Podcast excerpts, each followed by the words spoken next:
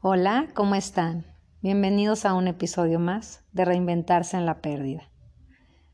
El día de hoy voy a tocar un tema que está causando eh, como una calma, una tranquilidad a esas personas que están sintiendo esta fatiga, este aburrimiento, este no tener ganas de hacer cosas, esta incapacidad para experimentar placer y que pensaban que podían tener depresión, que algo estaba pasando, pero no tenían respuestas. Y hoy llega el término languidez. Y de alguna manera da tranquilidad porque ya sé que algo está pasando y que se llama languidez. Acompáñame. Estamos atravesando una época, un momento eh, a nivel mundial crucial de miedo, de inseguridad, de desafíos, desafíos médicos, desafíos científicos, de descubrimientos.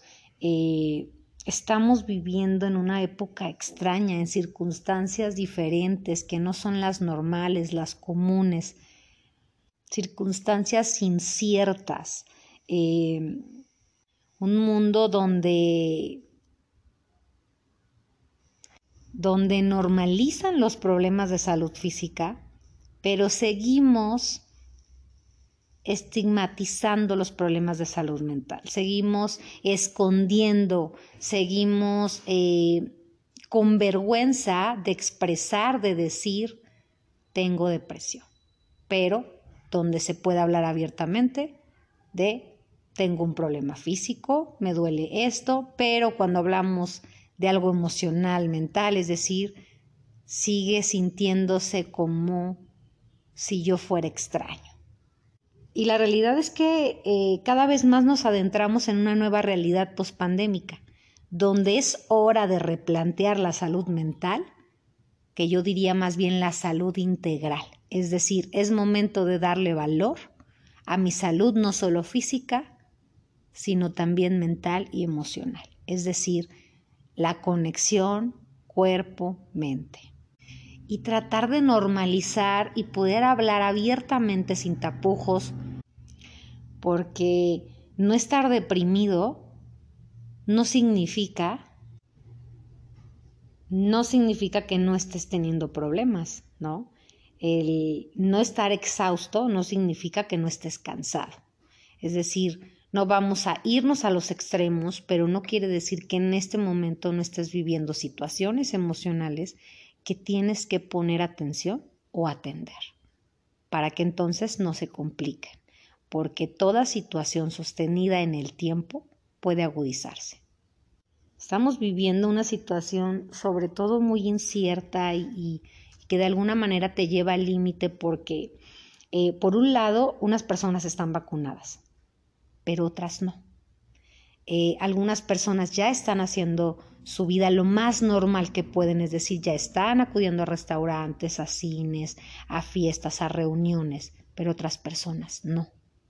Algunas personas van a mandar a sus hijos a escuelas presenciales, hablando de, México, y otras personas no, otras personas tienen miedo.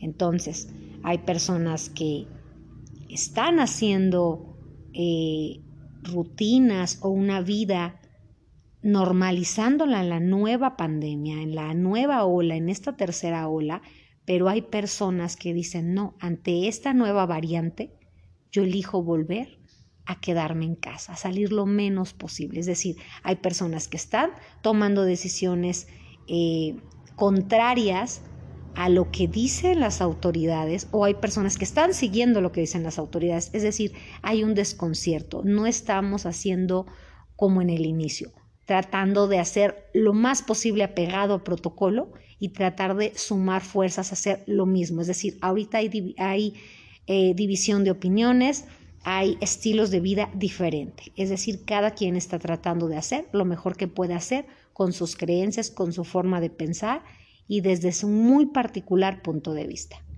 Y lo curioso es que eh, hasta hablando de COVID, hablando de, de, los índices, en algunos lugares son más altos que en otros, ¿no? Entonces, este paisaje desigual, esta forma de vida desigual, estas decisiones tomadas desde la particularidad, desde la individualidad, está causando ansiedad, pero también confusión.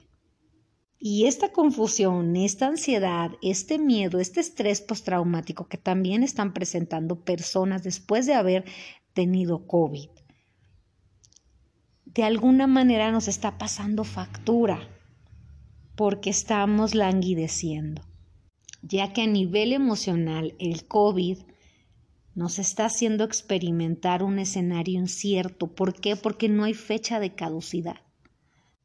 Es, es, esa sensación de vivir algo que no termina. Vivir con incertidumbre, un factor determinante que nutre la languidez. Que esta languidez también se nutre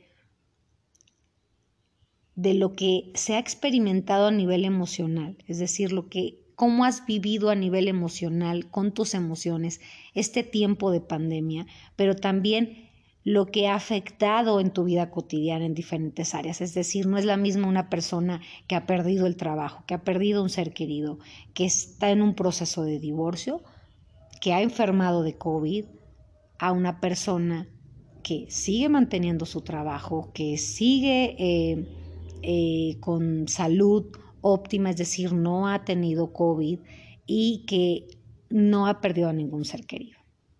Esta ansiedad, este miedo, esta depresión, este estrés postraumático, esta situación que estamos viviendo a nivel mundial, de alguna manera está aniquilando, está cansando, está agotando a las personas, es decir, porque no está teniendo piedad, no, no cesa, no, no tiene descanso, es decir, parece que estamos saliendo y regresa una ola, parece que estamos eh, alcanzando el rebaño y resulta que no. Entonces, este no tener piedad, este no cesar a nivel mental y emocional, estamos viendo las repercusiones.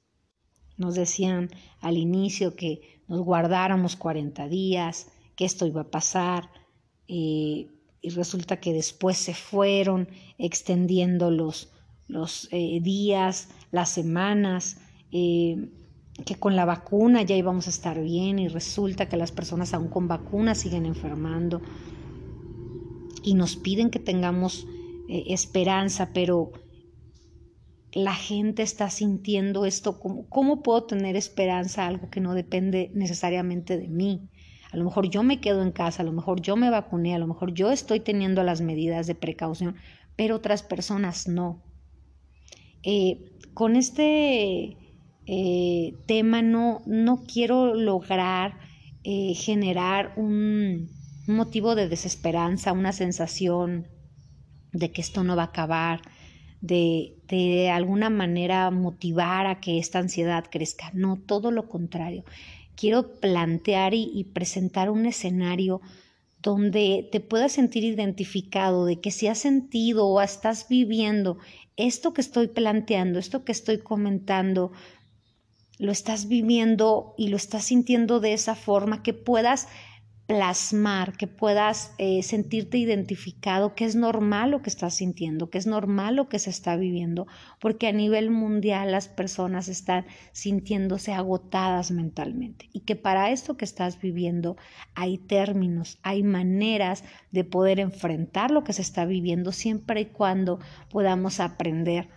a identificar lo que estamos sintiendo los sentimientos eh, de alguna manera los hacemos en nuestro cerebro. Es decir, mientras que nuestro cerebro y nuestro cuerpo platican y tienen esta conexión de la que te hablo, de alguna manera están generando emociones y esas emociones, sentimientos que son la manera en que yo interpreto lo que estoy sintiendo, viviendo.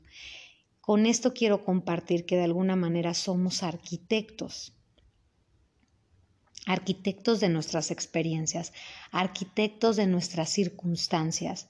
Pero la buena noticia es que al observar que somos nuestros propios arquitectos, podemos controlar o modificar lo que estamos construyendo. Con toda esta situación que estamos viviendo hay falta de energía, hay desánimo, se puede sentir pesadez, diferente al inicio de la pandemia, donde estábamos mucho más motivados y, al parecer teníamos esta sensación de querer aprovechar el encierro, de querer aprovechar esta oportunidad. Era, era, eh, se podía ver en redes sociales, se podía eh, eh, sentir al hablar con un ser querido, donde estábamos descubriendo nuevas formas, nuevas rutinas. Estábamos empezando a hacer ejercicio en casa, compartiéndonos pasatiempos, actividades. Algunas personas empezaron a renovar, a modificar su casa, a cambiar ciertas cosas.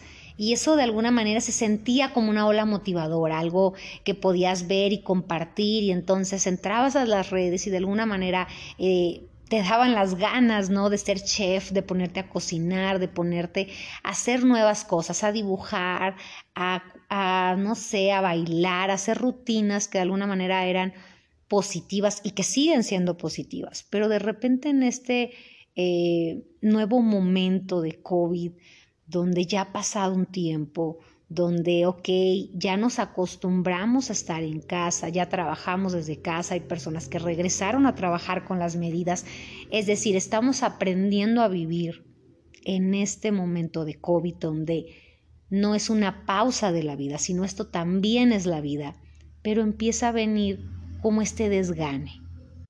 Este desgane donde em, la vida que conocíamos fue interrumpida y que de alguna manera no sabemos cuándo vamos a recuperarla y que además se habla de que la nueva normalidad no será tal como la conocíamos. Entonces, es decir, me gusta estar en casa, me gusta hacer ejercicio, creo que he aprovechado el tiempo, eh, he aprendido a vivir en este nuevo estilo de vida, eh, trabajar desde casa o ir a trabajar eh, presencial, pero con las medidas. Es decir, estamos acostumbrándonos a esto, pero la desesperanza aparece cuando no vemos el fin, cuando estamos tratando de hacer normal este estilo de vida y de repente cambia, porque el semáforo cambia.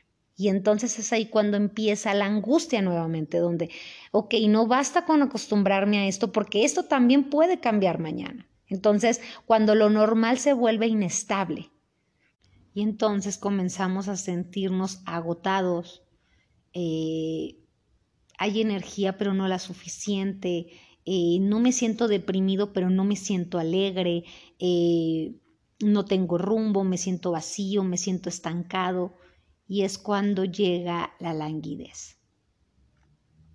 Eres indiferente a tu indiferencia un estado en el que careces de emoción hacia la vida, de alguna manera no estás funcionando bien ni psicológica ni socialmente. Esa sensación de estar estancado, de sentirte apático y no sabes eh, el, el por qué. Es decir, suena el despertador, me tengo que levantar, pero no tengo ganas. Es decir, tengo que comer o empiezo a tener eh, estas nuevas actividades en la normalidad, es decir, tengo ya mi rutina de salir a correr o, hacer ejercicio en casa, pero no tengo ganas.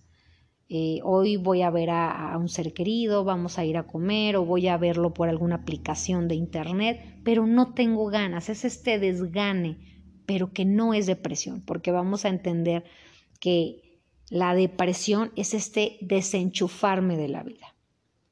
Es el perder el sentido de la vida. Eh, la batería se va a cero. Y, ojo, eh, a veces creemos o sentimos que al ver una persona llorar o ver una persona triste, lo relacionamos con depresión.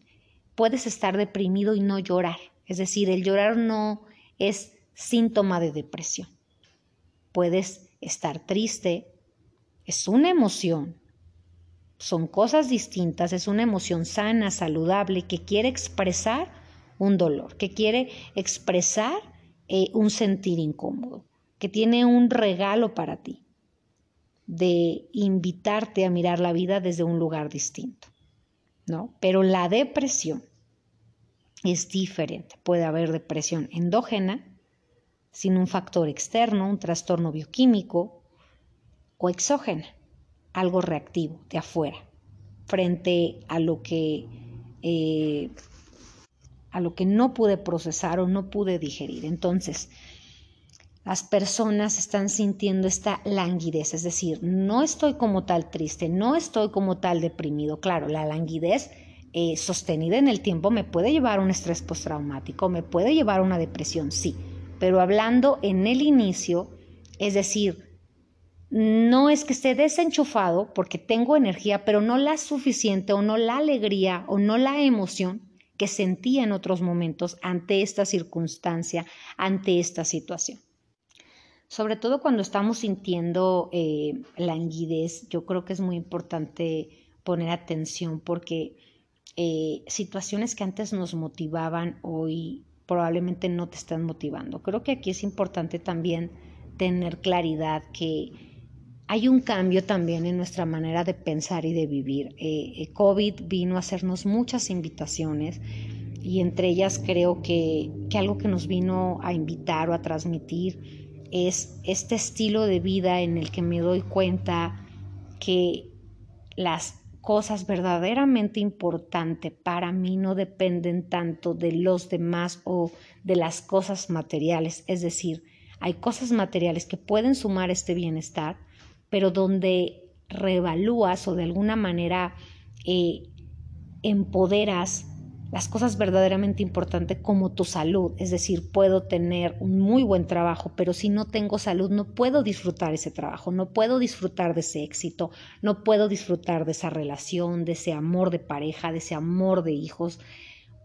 Y empiezas a darte cuenta de, de la importancia, por ejemplo, de la salud. Y hablando de la salud, empiezas a tomar importancia de la salud integral, donde es decir, tengo salud física, pero si no tengo salud mental, no logro sentirme como puedo sentirme. Es decir, no estoy disfrutando las cosas al máximo.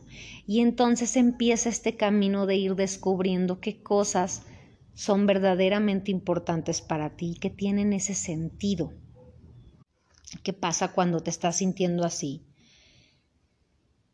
estás languideciendo y que suene el despertador o te despiertas por la mañana y estás haciendo ejecuciones pero en tu cabeza, es decir, empiezas a planear tu vida, empiezas a saber las cosas que tienes que hacer, las rutinas, las actividades, las obligaciones, el trabajo, pero no tienes ganas de pararte, no tienes ganas de hacer las cosas. Los psicólogos, los psicólogos creemos que una de las mejores estrategias para gestionar las emociones es ponerle nombre. Por eso es que el saber que existe la languidez, aunque todavía no tenemos mucha información, todavía tenemos mucho que aprender sobre las causas, sobre cómo curarla, pero ponerle nombre es un primer paso. Entonces, el empezar a reconocer cómo estoy para mí y para los demás. Cuando te preguntan cómo estás, o yo preguntarme en las mañanas, en la tarde y en la noche, ¿cómo estoy? ¿Cómo me siento? Y poder reconocer, me siento bien, estoy con energía, estoy alegre, estoy contento, estoy estable o estoy languideciendo, creo que ayuda a poder empezar a nombrar, empezar a identificar, a observar cómo me estoy sintiendo y ese ya es un primer paso y un paso importante. Algo que puede ayudar mucho en, este sentirte de esta forma, yo creo que es importante respetar horarios, rutinas, retomar actividades placenteras, es decir, darte tiempo para cosas que te hagan sentir bien, porque a veces creemos que descansar la mente es dormir o quitar la atención es dejar de hacer todo para quitar ese estrés, esa ansiedad, esa depresión, esa languidez, ese fastidio, cuando la realidad es que al parar las actividades paramos el cuerpo físico, pero la mente sigue.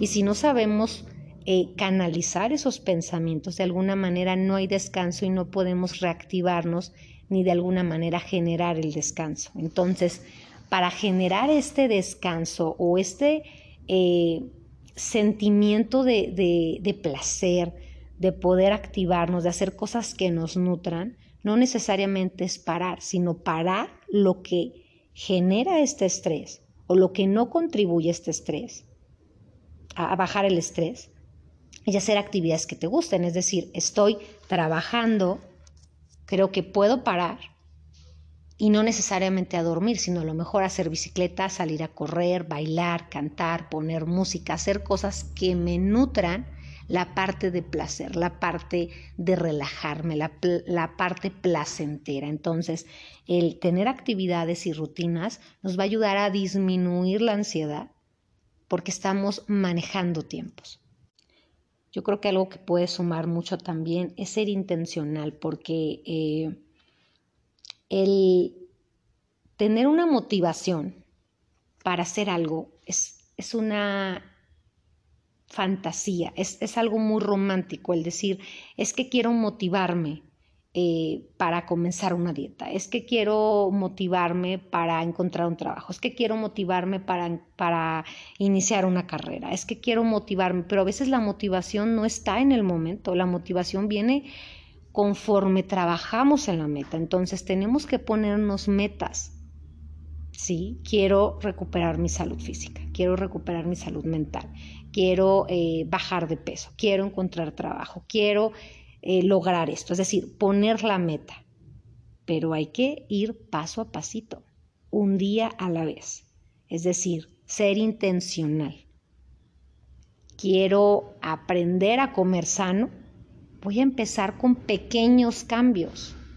Quiero aprender a hacer ejercicio y quiero levantar las pesas de tal cantidad. No podemos al inicio cuando nunca has hecho ejercicio pero puedes empezar con un poquito, un paso a la vez, pequeñas metas que nos acerquen a la meta grande. Y conforme vamos siendo intencional, la motivación empieza a venir. No esperes a tener ganas para iniciar. Inicia y poco a poco te van a dar ganas. Tener claridad, claridad de por qué hago lo que estoy haciendo, por qué hago acciones que me lleven a la meta. El ser claro en tu propósito, en tus objetivos, te va a ayudar a sumar acciones intencional. Las ganas vienen después. Hay que ser activos y no pasivos en nuestro proceso de sanación física, mental, emocional, de logro de metas. Yo creo que lo más difícil de nuestro día inicia a levantarnos de la cama. Creo que ahí parte la diferencia de lo que va a ser nuestro día. Por eso es importante tener esta claridad. ¿Cuánto tiempo pierdes en la cama? La cama realmente eh, la tenemos y el símbolo es descanso, es decir, dormir, descansar para cargar la pila, la energía para el día siguiente. Pero si la cama nos va a llevar para estar tristes, para querer quedarnos en cama porque tuvimos un mal día, porque estamos eh, pasando un mal momento, pero vamos a descansar el cuerpo, pero la mente parece que todo lo contrario se activa, entonces no está contribuyendo a nuestro bienestar. La cama debería de ser para descansar, para dormir o para tener un momento de pareja increíble, de familia, en el que eh, para ti, en el que estás disfrutando de algo, viendo una película, haciendo algo que contribuya a tu bienestar. Pero si va a ser el motivo para que puedas echar a volar esos pensamientos que no son constructivos, entonces levántate.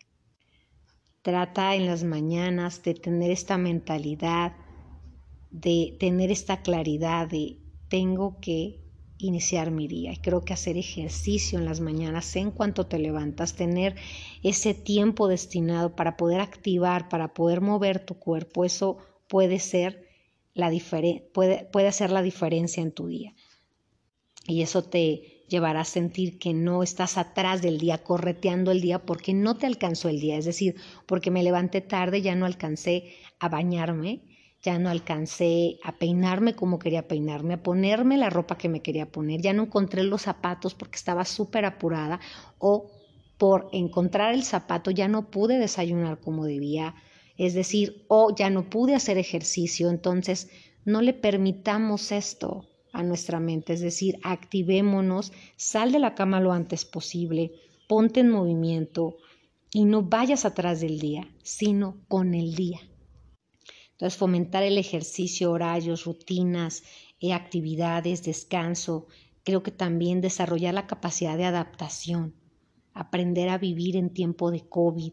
Creo que la invitación es regresar a nosotros, eh, romper creencias, verdades, eh, creencias limitantes, estilo de vida que ya no son necesarios en este momento, esos miedos, angustias, esas necesidades que creíamos que eran importantes en nuestro estilo de vida y que hoy nos damos cuenta que ya no que, ya no suman como sumaban, que ya no son lo importantes que eran en otro momento de nuestra vida, esas cosas materiales a las que nos apegábamos y que hoy hay cosas que seguimos necesitando, pero que hay cosas que descubrimos que ya no son tan necesarias. A lo mejor trabajábamos horario doble o muchos más días a la semana por tener esos zapatos, esas dos, tres, cuatro bolsas de diferentes colores, cuando hoy te das cuenta que los tenis más cómodos, son los mejores y los que necesitas. Esas cuatro o cinco bolsas tienen uno o dos años o seis meses sin usarse y descubres que a lo mejor una bolsa cómoda, práctica, de tal color es mucho más fácil en este momento de usar, de combinar y de disfrutar que todas esas cosas que a lo mejor en otro momento dabas por hecho. Es decir, no es, mala, no es malo tener cosas materiales y disfrutar las cosas materiales solo es el camino, es decir, si el camino está robándote de momentos en familia, momentos para ti, momentos para disfrutar, creo que entonces es momento de redireccionar, de recalcular tu GPS interior para ver si ese es el camino que todavía quieres seguir. O hay cosas, hay cambios, es decir, hay un parteaguas en ti, hay una mujer, un hombre, una persona antes de COVID y en este momento, es decir, un parteaguas en tu vida que te hace recalcular y redireccionar las cosas importantes para ti, las cosas que vale la pena vivir, las cosas que valen la pena conseguir. Creo que es un llamado que nos hace la vida. Eh, no te voy a convencer de lo que, de lo que no quieras creer. Eh, yo creo que el respeto a, a la forma de pensar, a la forma de actuar, a la forma de cuidarte. Creo que es algo importante que tenemos que tener el respeto, el respeto a los demás. Eh, no te voy a decir que te vacunes, que no te vacunes, que hagas, que no hagas, pero creo que lo que decidas hacer cuando se hace desde la conciencia, desde lo que te hace sentido, creo que marca la diferencia. Las personas estamos eh, comenzando a salir, a expresarnos, a de alguna manera a marcar la diferencia un antes y un después de decir lo que siento, de decir lo que creo. Eh, pero sí es importante tener claro que, cuando hablamos de la verdad o de lo que yo creo, de lo que yo pienso, es una parte de, es una parte de la historia, es una parte de tu verdad y que todo suma, que el salir, el expresarnos, el opinar, pero desde una conciencia, desde una libertad, eh, ser más clara, más consciente, más humanos, eh, conectarnos con nosotros, con nuestra naturaleza, disfrutar las cosas más simples, permitirnos sentir, permitirnos sentir, estoy haciendo cosas que no me gustan, estoy viviendo de una forma que no me gusta, es el, el camino al cambio Permítete sentir.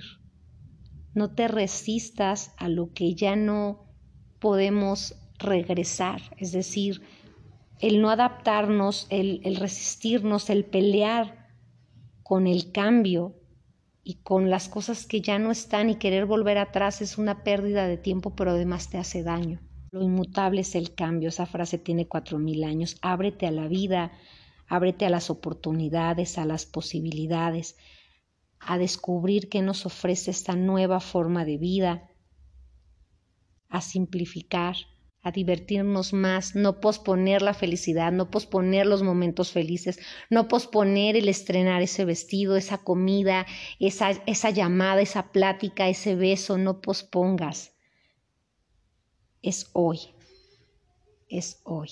Un abrazo. Hasta la próxima.